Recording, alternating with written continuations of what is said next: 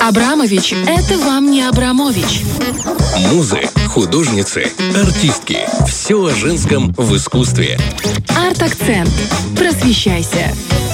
Так, ну что, девочки, самое время просвещаться. Поговорим сегодня об искусстве. И э, я что заметила? Что мы очень много и часто говорили с вами о западном искусстве и очень мало уделяли внимания русскому искусству. И пора было исправлять. про русское, но но было грустно очень. Редковато, редковато. Ну, был мой любимый Врубель, о нем я Вот, могу да, говорить да. бесконечно. Вот, но редко, редко, редко. А тут я думаю, что пора бы поговорить, и я решила начать с того художника, у которого есть очень такой четкий русский код.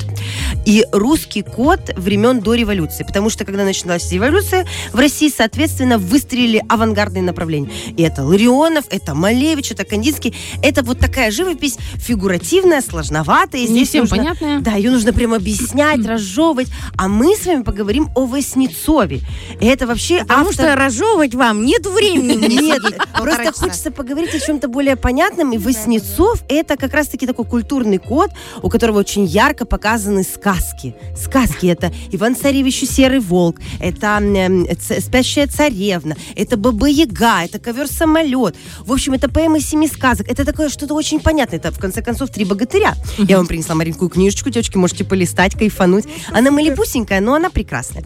Вот. Но начать, конечно же, нужно с того вообще, кем он планировал стать. Значит, это времена, нужно понять, дореволюционные, когда родился э, Васнецов, это у нас середина 19 века, и он рождается в семье священника.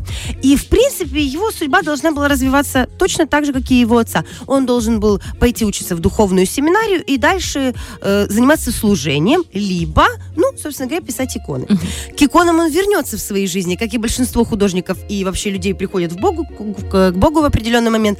Но э, он э, учится в духовной семинарии, бросает ее и в дальнейшем погружается полностью в мир живописи. Рисовал он с детства. Способности у него были, мать его поддерживала.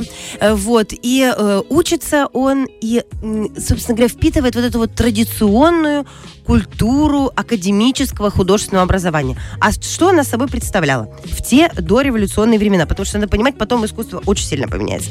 Что они пишут? Они пишут исторические такие большие эпопейные картины на тему военных действий, на тему восхождения царя на э, царство, повторяюсь, тавтология, но не страшно.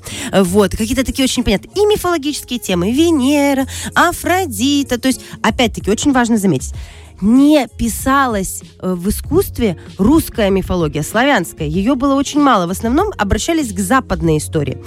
У Васнецова, опять-таки, всегда была большая любовь к былинам, сказаниям. Он рос в селе, и бабушка ему рассказывала на русской печи всевозможные белины, традиции. То есть он это все впитывал. И это выстреливает его искусстве. Одно время он был в обществе передвижников. Передвижники это те художники, какой-то в какой-то момент а, значит, э, выступили против академической живописи, той самой традиционной, исторической, мифологической, и решили писать быт определен обычный быт людей, показывать вот это несчастное крестьянство, эм, людей э, третьего сорта, как их называли, да, людей самых обычных, бытовые жанры, никому не интересная жизнь. И они встали против Академии, за что их исключили. Это был бунт 16, так и так, так он назывался. Они вышли из, акад- из Академии, бросили, грубо говоря, образование и ушли заниматься тем, что чествовали крестьянскую обычную жизнь. Это что? Это бурлаки на Волге, да? Тяжелый быт. Это Саврасов с его грачами. Это какие-то маленькие дети-крестьяне, которые тянут э, у Перова тяжелую, э, тяжелую какую-то ношу. То есть какая-то очень тяжелая-тяжелая такая жизнь. И казалось бы, в этой истории передвижников Васнецов сначала себя очень хорошо, ярко показывает. Он действительно показывает такие бытовые сложные истории. Но в какой-то момент он выруливает на другую линию. У него появляется картина «Витязь на распутье». Это первая работа, которая его разворачивает от передвижников и проявляет его как художника вообще другого, другого вкуса, другого направления. Э, Его, ну так, однокашники из передвижников не принимают его. Они считают, что он отступает от, от принципов. Он как будто бы, ну, бросает свои, грубо говоря. Это каким сильным человеком нужно Очень быть, чтобы ты ушел из академии, потом Очень. ушел из своего Да, вот этого да. сообщества. Обалдеть. Он постоянно выбирал себя, свой путь. Это нужно быть очень сильным те внутри времена. автором, конечно. И это сложно. И вот «Витязь на распутье» — это, знаете, такой первый шаг в сторону фольклористики, былинности, вот этой всей такой глубокой глубокой, Лизонька показывает, такой глубокой-глубокой истории.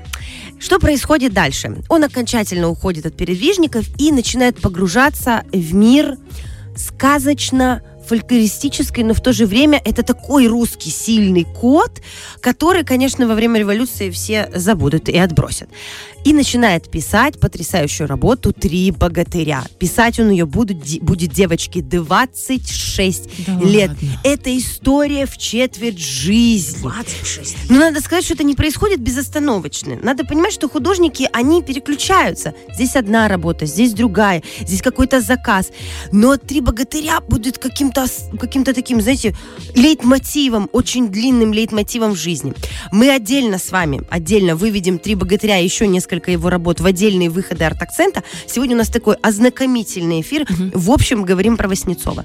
Значит, что еще важного в его жизни происходит? Помните, я говорила, что он вернется к тему иконописи, да, к верованию, вот к своим корням, да, к своему отцу, который был э, священнослужителем. Его Прахов, и м, это тот самый Адриан Прахов, который, помните, Врубель влюбился в его жену, и потом случилась вот эта вот страшная история, когда Врубель от собственной любви сходил с ума.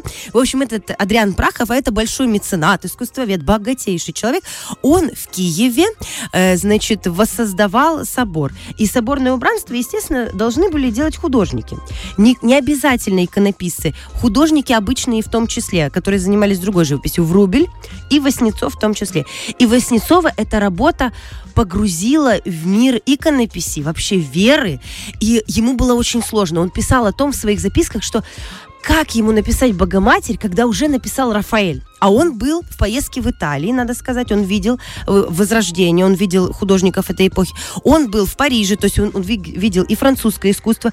И что интересно, ему было сложно найти найти свою Богоматерь своего Иисуса. Это действительно сложно, но он нашел. И как это произошло? Очень красивая история. Ну-ка. Значит, его жена вместе с сыном вышла на порог избы, и здесь светило солнце, и ребенок к солнцу потянул руки. И у него эта картина запечатлелась. И вот так он написал Богоматерь с Иисусом.